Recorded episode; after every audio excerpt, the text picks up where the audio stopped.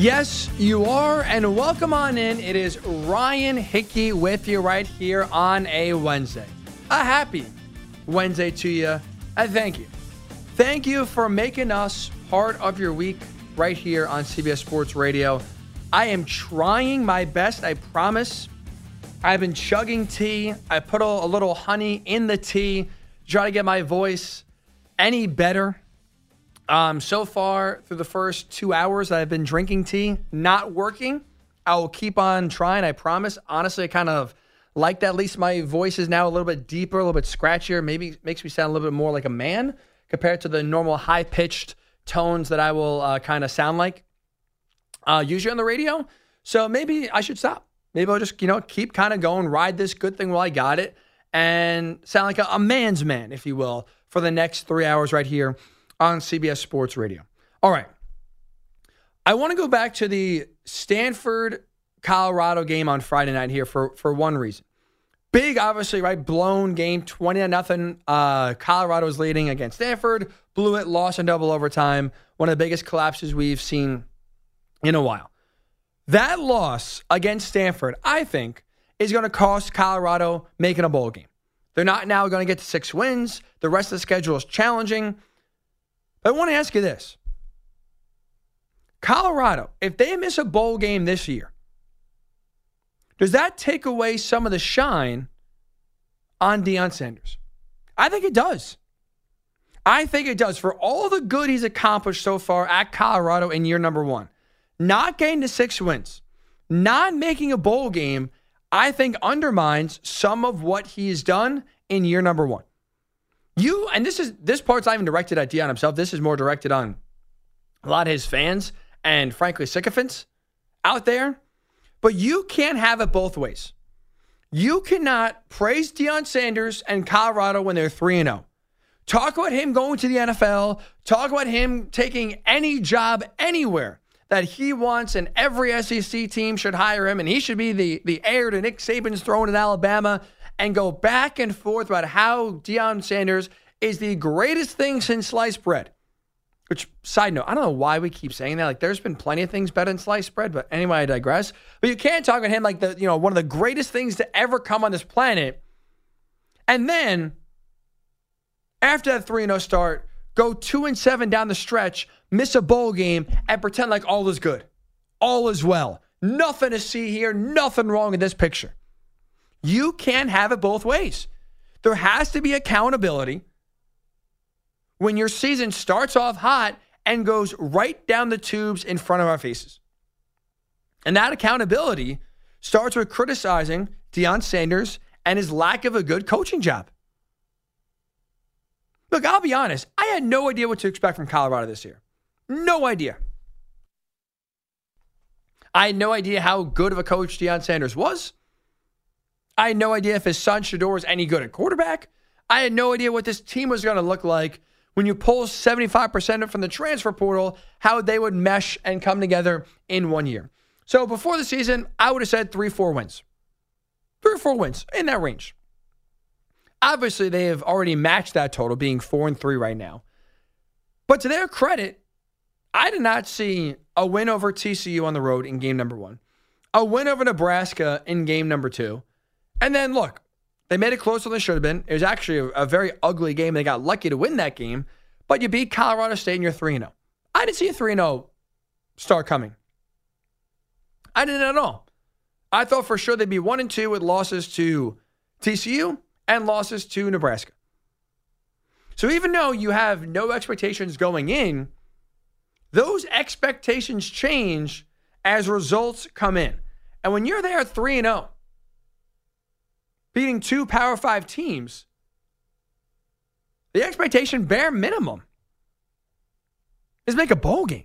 I remember taking calls on this network, CBS Sports Radio, right here, hosting my normal show, 2 to 6 a.m. Eastern, Hick and Night, so a shameless plug on Saturday mornings, okay, Saturday evenings, sometimes Friday nights, um, on, on CBS Sports Radio right here. And people were saying this team is a dark horse college football playoff contender. They're going to go to the, the Pac 12 championship. They're going to win 10 games. Those are crazy. Crazy. But again, I think at bare minimum, most people would agree and sign up for you're 3 and 0. Okay, go 3 and 6 down the stretch here, get to a bowl game, and that bare minimum is a success. And now you're looking at a Colorado team going into Friday night's game, last Friday night. At 4 and 2, you're playing a bad, let's not sugarcoat it, a bad Stanford team.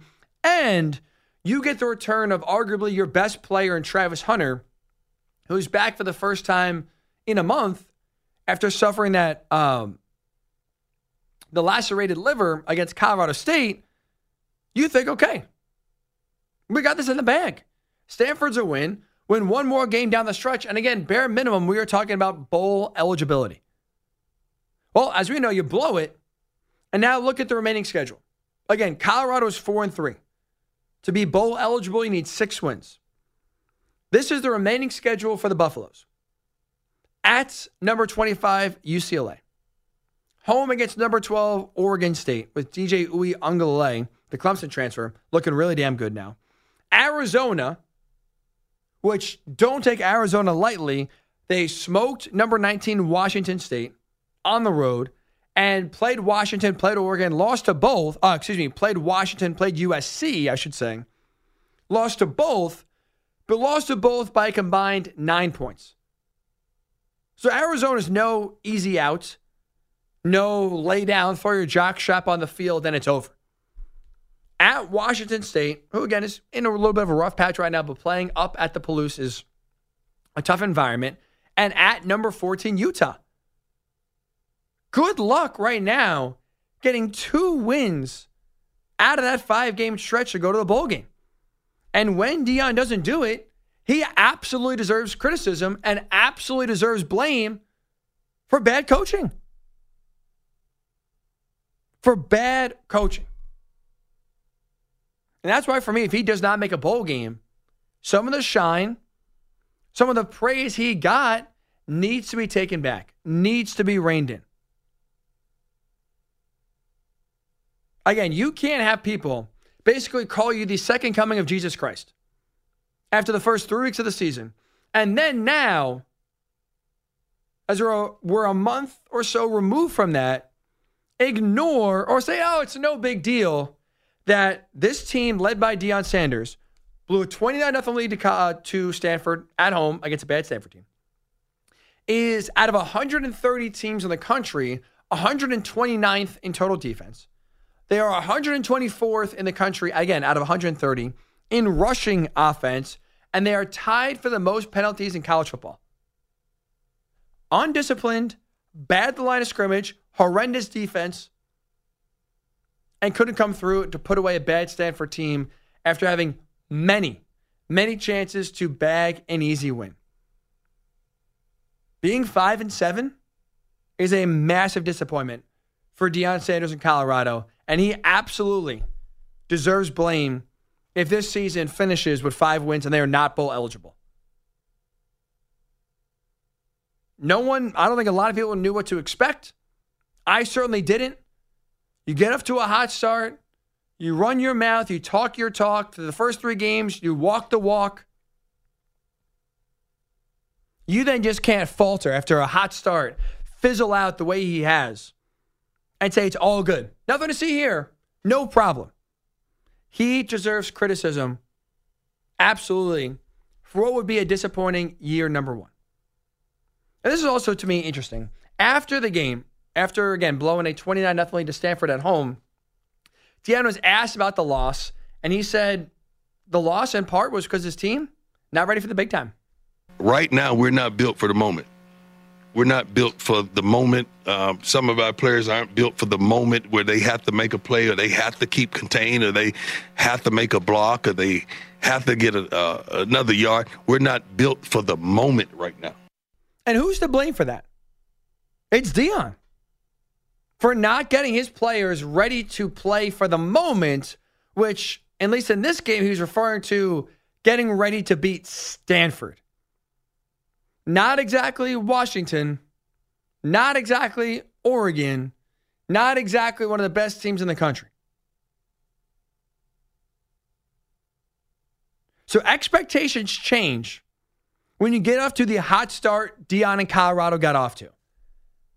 And when you start 3 and 0, you start strutting around, keeping receipts, talking your talk. Again, through three games, walking the walk. But then you fizzle out after that. You finish without bowl eligibility. After starting 3 0, you can't get to six wins. Deion Sanders absolutely deserves criticism for that and deserves to be called what is a bad coaching job in year number one. And I think it does take some of the shine off of Coach Prime. Undermines some of the success he had at Colorado in year number one. So, what are your thoughts on this? 855 212 4227. 855 212 4227. Again, you could tweet me at Ryan underscore Hickey and the number three. If Colorado, again at four and three, does not get to six wins, is it a disappointment? Does that take some of the shine off of Colorado for what they've done so far here in year number one? T Money. Call from Tucson. What's up, T Money? Hey man, good show. Hey, I agree with you. It, it shouldn't be a disappointment. This should be like year zero. He should be building a program like I don't know any other normal coach taking over uh, a top uh, a bigger program. Um, but he cashed all his receipts. He mortgaged forced Folsom Field. He made everybody swear oaths to fealty like Reverend Jones or something. Like he just made it weird really fast. So you beat TCU, who's not that good. You beat Nebraska, right. who's trash. You beat Colorado State, right? You're 3 and 0. So his first part of the season is weaker than the last half. And Arizona's coming in. Jedd Fisch is building this program correctly, and they're going to show them what's what. These guys are going to go 5 and 7. But if you're using old colloquialism, sliced bread, what about have your cake and eat it too? They already ate the cake. So that's why they are where they are. And by at the end of the season, 5 and 7, they'll be left and they have no cake and nothing to show for it. That's a good point, T Money, and I appreciate the call, buddy. By the way, why do they call you T Money? Oh, he's gone. Damn. Maybe next time. Well, we'll get to the bottom of why they call T Money T Money. But no, that that's again part of for me. Again, I came in with no expectations. I said three or four wins. Five wins preseason would surpass my expectation. But again, expectations change as results come in. You start 3 0. You win two games I didn't think you were going to win. Even again, as we see TCU very overhyped and very overrated coming into the preseason ranked number 19. A large part of that was just, I think, purely from the fact that they uh, went to the national title game last year, even though a lot of those pieces that were on that national title contending team last year were not there this year. But it's also one of those things where now you look at this team, when you kind of talk your smack and talk about how receipts are being kept, you have to deliver. Three games is not delivering. Six and six, I think, again, is delivering a bowl game in year number one. I think anything short of that is not. Bob is calling from Pennsylvania. Hello, Bob. Hi, Ryan. How are you? Good, Bob. How you doing? I'm doing great, thank you. So I want to give you a perspective on Colorado. What was Colorado's record last year? One and eleven. There you go. So the fact that he came in and say what you want to say about Deion Sanders and his bluster and puff and puff and everything else. He churned the roster over with what 75 to 80 new players that he brought in, and he, the, the the challenge when you're doing that is bringing in and melding a team together. Yes, I think offensively they have some great pieces. However, I think on the defensive side, there's a lot to be desired. And those offensive pieces showed up very well those first three weeks. You're right. They probably, you know, if you would have said, I'm beat, am I beating TCU? Probably not at the beginning of the year, but they did win that game. That was a horrendous loss last week. But I think, I don't think, you know, going to the playoffs for a bowl was necessarily an expectation that Deion had in year one. So if they get to let's say win one more game, five and seven, you saying successful season still? I don't. Successful is not the right word, Ryan, but it's on a, a, a trajectory going up compared to what they were. That you bring up an interesting point, Bob, and you know what? Great call. You are you, sir, are welcome to call in anytime. That is for sure. That was tremendous perspective from Bob. Appreciate it. That also brings up a point that I'm interested in seeing now going forward. Part of Deion's, for lack of a better word, shtick, right, is being front facing, is getting his name out there, is putting himself and the program on the forefront in front of everyone. The ratings have reflected that Colorado still to this day is one of the most watched teams in college football. I wonder from a recruiting perspective now how 16, 17 year old, 18 year old kids view this season at Colorado, where again, when you're 3 and 0, when every single major network is basically fighting tooth and nail to get on your campus to broadcast during the week, to broadcast your game. You're playing at 10 o'clock on a Saturday, everyone's watching. You're playing at 10 o'clock on a Friday, everyone's watching. I wonder when you start 3 0, and again, you have The Rock there, you have all these celebrities there, college game day, big noon kickoff, you name it, they're there in Boulder, Colorado. Obviously, if you're a high school kid, you're like, oh my God, I want to go play for Deion Sanders. I want to play Colorado. I wonder now, going forward from a recruiting perspective, when now you see the wins not coming easily, now you're starting to see the bottom fall out of this team, how that impacts your view of Colorado going forward and how that impacts Deion's ability to recruit. Now, just credit, he got the number one recruit in the country in Travis Hunter to go to at the time Jackson State, knowing not a lot of people are going to watch his games. He's not going to be talked about a lot on Saturdays each and every year, and he still managed to get the number one recruit a few years ago on his team. Credit to Deion. I wonder if, if we talk about now recruiting to win to win at a big level, right? Not just win five or six games. If we're talking about winning conference championships, winning a national championship, you have to recruit at a high level. I wonder how that recruiting is impacted now if Colorado starts off 3 0 and doesn't, at the end of the year, make a game. So I want to continue this conversation. 855 212 4227. 855 212 4227. You can tweet me at Ryan underscore Hickey and the number three. When we return, I want to continue the Deion conversation, but also talk about a coach who is an absolute fraud. Tell you who it is and why when we return. It's Ryan Hickey with you right here on CBS Sports Radio.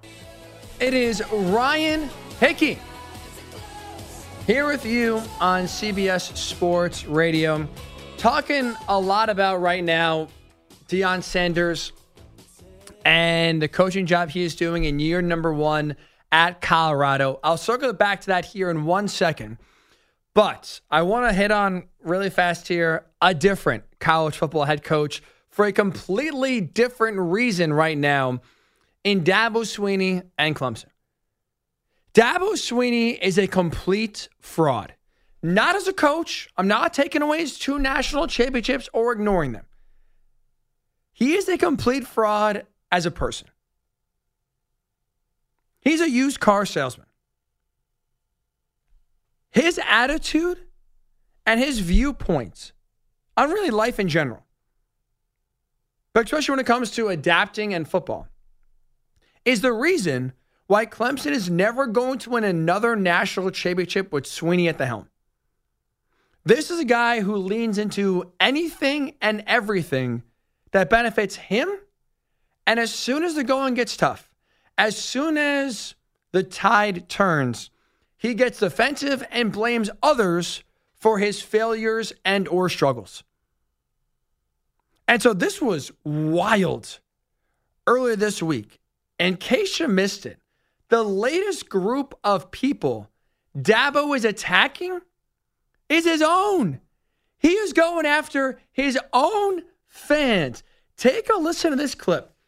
Dabo Swinney is very upset at, listen to this, Clemson fans when discussing and taking calls on Tiger Talks this week about them having too high of a standard for the Clemson football program we're at a point in our time, and I hate that where you know people if you if you don't go undefeated, you're you're losers, you're terrible, and it's just such a terrible mindset, you know. And honestly, maybe we need to lose a few games and, and lighten up the bandwagon. Sometimes the bandwagon can get a little too full, and um, you know that's the one good thing about going through a little bit of so-called adversity is you really find out, you know, who's with you and who's who's not. Think about what he just said. This Clemson team has two losses. They are out of the college football playoff discussion. They're out now for the third year in a row. Think about now, he is blaming or getting upset, I should say. He is getting upset that fans are upset that the standard, which used to be championship or bust, is not being lived up to. And he's upset that fans are not seeing Clemson in the college football playoff. Think about how ridiculous that is. Think about how fraudulent that sounds. Look, Dabo deserves credit for building Clemson up to the point where they won two national titles and where he built the standard where it was Clemsoning. Clemson was known for choking, right? They literally made a verb for it, Clemsoning. Choking in the biggest moment. Each and every year, that's what they were known for. To Dabo's credit, he single handedly undid that verb, took the Clemsoning verb out of the dictionary by going to the college football playoff on a consistent basis, by winning national championships, plural, and by constantly being featured in the college football playoff. So he deserves credit for building that standard where if you look at it, how many teams right now in college football on a year to year basis can truly say championship or bust, national title or bust? I would say four Alabama, Georgia, Ohio State, and I would say Clemson. The four schools each and every year, it's national championship or bust. So Dabo deserves credit for getting in that elite upper echelon of college football programs and raising these standards so high where anything short of raising a national championship trophy is a failure. But you can't build a program up to where you win two national championships when you're in the college football playoff seemingly every single year since 2015. And now, when Trevor Lawrence graduates, you couldn't develop to uh, DJ Uiagalelei. He tried that for a year and a half, didn't work. You're bringing Cade Klubnik didn't work on the second half of the season. It is not working right now. Second half of last season, I should say, is not working right now this season. You then cannot fire back and play victim and say, oh, I'm just out here coaching a game. These guys and these fans are upset that we're not in the national title picture. How dare they? That's ridiculous. That is absolutely ridiculous. And that to me is a sign of a complete fraud. When things are getting tough, instead of saying, you know what, I got to be better. I built this program up to a certain level, and I, as a head coach, am not having this team live up to that level. I got to be better. We collectively got to be better. That's what you should hear. You should be thankful your fans want to win. How many college football coaches do you hear after a game talk about, oh, thank you to the crowd. This is a tremendous atmosphere. Getting so excited for the, the fan support and, and impact in the game, for caring, for being invested in the program. And now you have Dabo saying, How dare you want high expectations? How dare you want to achieve greatness? Complete fraudulent comments from Dabo Swinney again. To me, he's a complete fraud. And that's why you'll never see him and Clemson win another national championship as long as he's there. All right, but also before we were talking about Deion Sanders, was four and two, absolutely blew a game to Stanford. They should not have lost. And now for all the pomp, all the circumstance, all the praise, all the attention Deion and Colorado got through the first month of the season, there is a legitimate and real chance they do not make a bowl game if they don't make a bowl game, does that impact how you view Colorado? Does that take some of the shine of what Coach Prime was able to do in year number one? I think so. How about yourself? 855 212 4227. Adrian calling from Alaska. What's up, Adrian? Hello, Adrian. Swinging a miss. Oh, Oh. Can, can you hear me? What's Can- up, man? Oh, hey, how's it going, man? How you doing? Doing well, doing well. What's on your mind, buddy? Good, good. Hey, man, I heard you started talking about Deion, man. I thought that was a pretty rough take about my boy, about my boy Primetime, man. I think that from a, for a guy doing really well, coming from Jacksonville State, three Yep. real, very, very good seasons, and then starting a brand new, pro, uh, starting at um, Colorado, brand new gutted roster. Not only that, he beats a ranked team first thing, first week out the gate. Nobody expects it with the talent that he has. I don't think any of us. I don't even. I never thought I'd find myself watching Colorado games, but I find myself watching Colorado games because I know Prime. Clearly, Prime can get the play out whoever because he's winning these ranked games. But at the same time, I do believe that they do need to come back to earth moment because they feel like because he's Deion Sanders, they're just going to get everything that comes to them, which is not the case. So the the loss, I agree. They might not have. They might. They should not have lost that game. But we can. He's. I believe he will find. He's that great that he will find the positive out of it and still make a bowl. If he does not make a bowl season, I don't think that terrorizes everything. They've won how many games in the last three seasons? I heard somebody say one game last season. He. Ha- I don't even think they've won three ga- games over the last couple of seasons. So. I just think that he's really good for the area, man. He's Let really me ask you this really me. fast here, Adrian. When they were 3 and 0, when everyone was gassing him up, were you talking any job he wants? Were you talking NFL? Like, what, what were you saying about a month ago?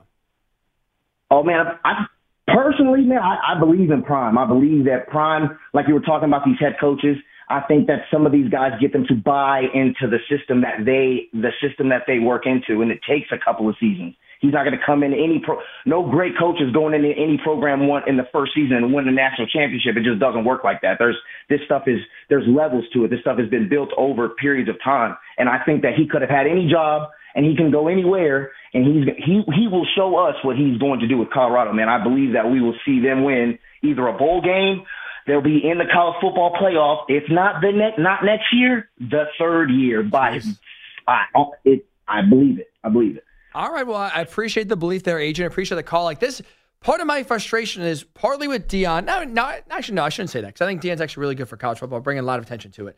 Part of my frustration is when you are riding the wave so high when things are going great, you can't just ignore them when things are going bad and just pretend nothing bad is going on. And so many fans, and even Deion himself is playing into this about how great this team is and, and taking receipts and all, already almost taking a victory lap.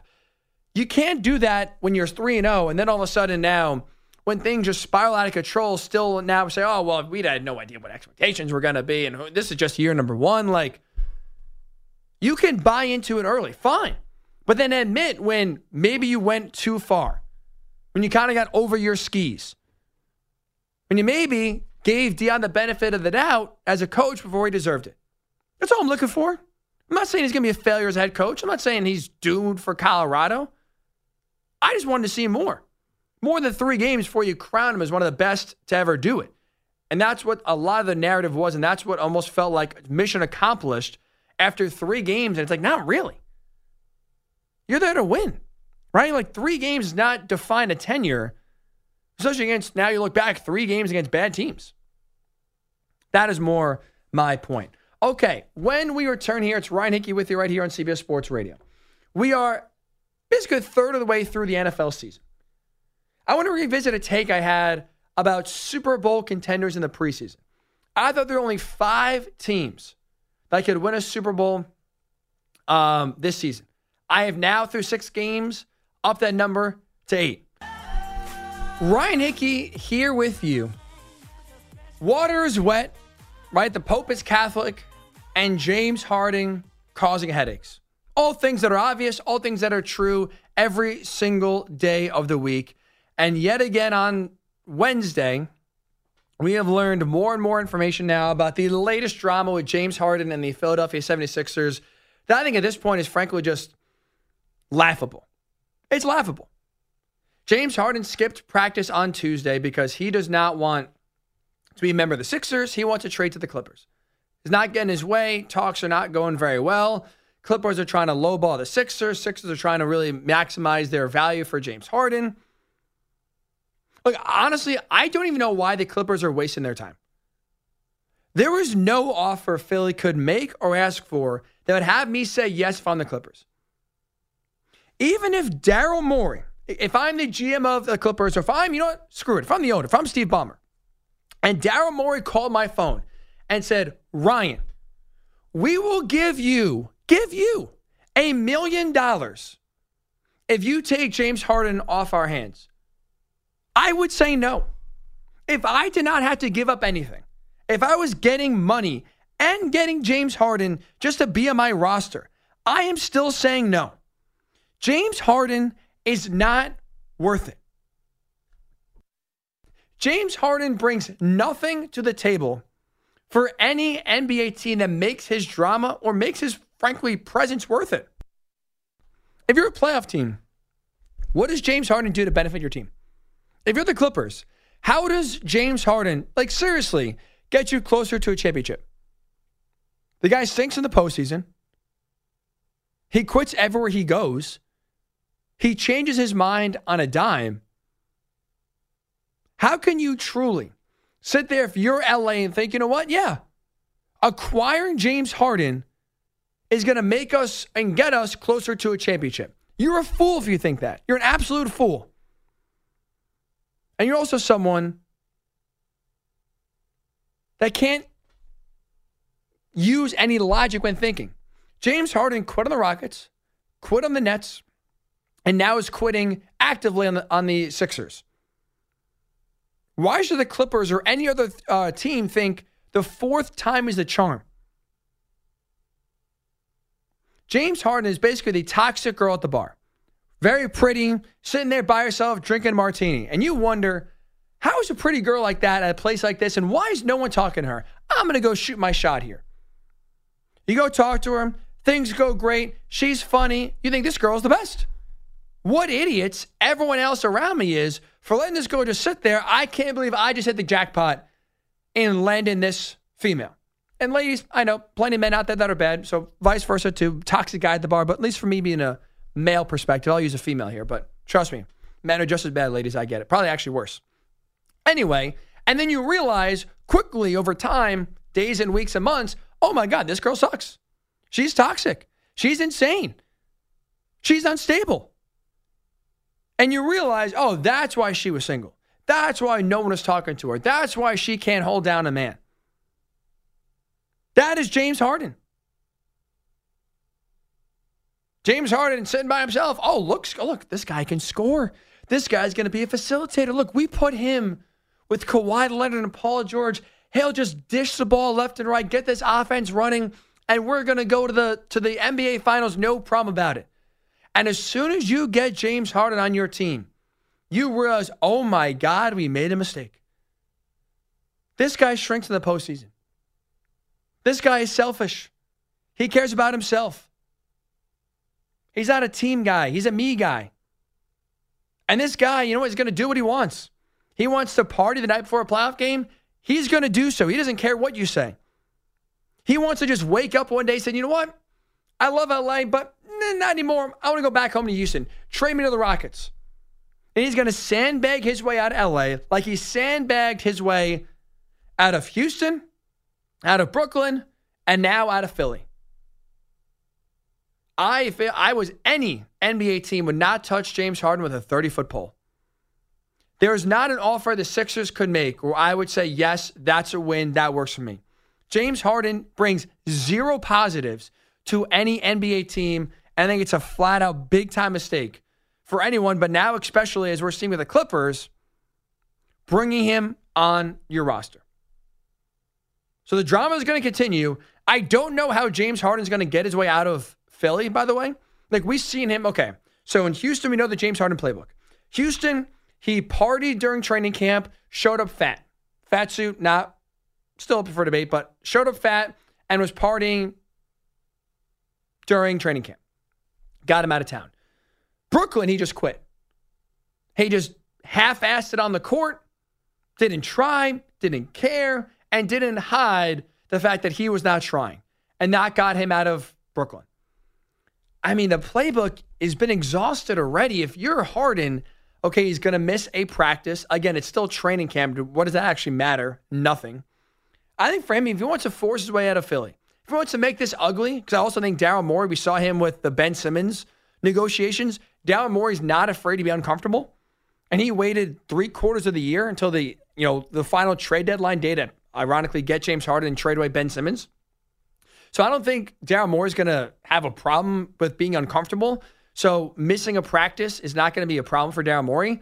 I think if you truly want to push Morey, if you're Harden and get out of town ASAP, you got to start shooting on your own basket. I'm not kidding. Score points on your own net. Really tank it to where if you get the ball, you're dribbling the other direction and laying the ball in for their team. Passing the ball, giving them a free breakaway. Shooting threes on your own net. You truly have to lean into being an ultimate bad guy, ultimate teammate, and maybe that'll get you out of Philly in an expedited way versus missing a practice or showing up fat. So there you go, James Harden. Free advice for you. You want to get out of town? Wait till the first regular season game, get the ball and start scoring on your own hoop, and then see how uncomfortable Daryl Morey, uh, Daryl Morey gets when you start contributing to losses. Okay, it is time to get to it. The one third of the way it sounds rings off the top of uh, you know ringing right there. One third of the way, reassessing NFL Super Bowl contenders before the year. Either there were five teams and only five teams that could win a Super Bowl. In the AFC, Bengals, Bills, Chiefs. In the NFC, 49ers, and the Eagles. Now that we are six games in, I need to add three teams to that list the Lions, the Dolphins, and the Jaguars.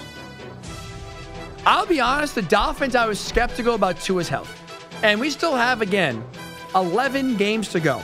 So, still a large sample size left. And unfortunately for Tua, one hit could change the trajectory of what we're talking about right now. But he is playing so well. This offense is too unstoppable to where I can't leave him off this list. I absolutely just cannot. This is truly an unstoppable offense. Tyreek Hill, Jaylen Waddle, they're running the ball as well. They're not just beating you in the air, they're not just one dimensional. They're killing you on the ground, through the air. I have no idea what's coming. They have been absolutely tremendous. So the Dolphins are a team right now that I absolutely, a third of the way through the year, did not have them on my preseason Super Bowl winner list. That now I absolutely have to add to the list. The Lions. They're playing great. My big question for the Lions this year was not about Jared Goff, it was about their defense.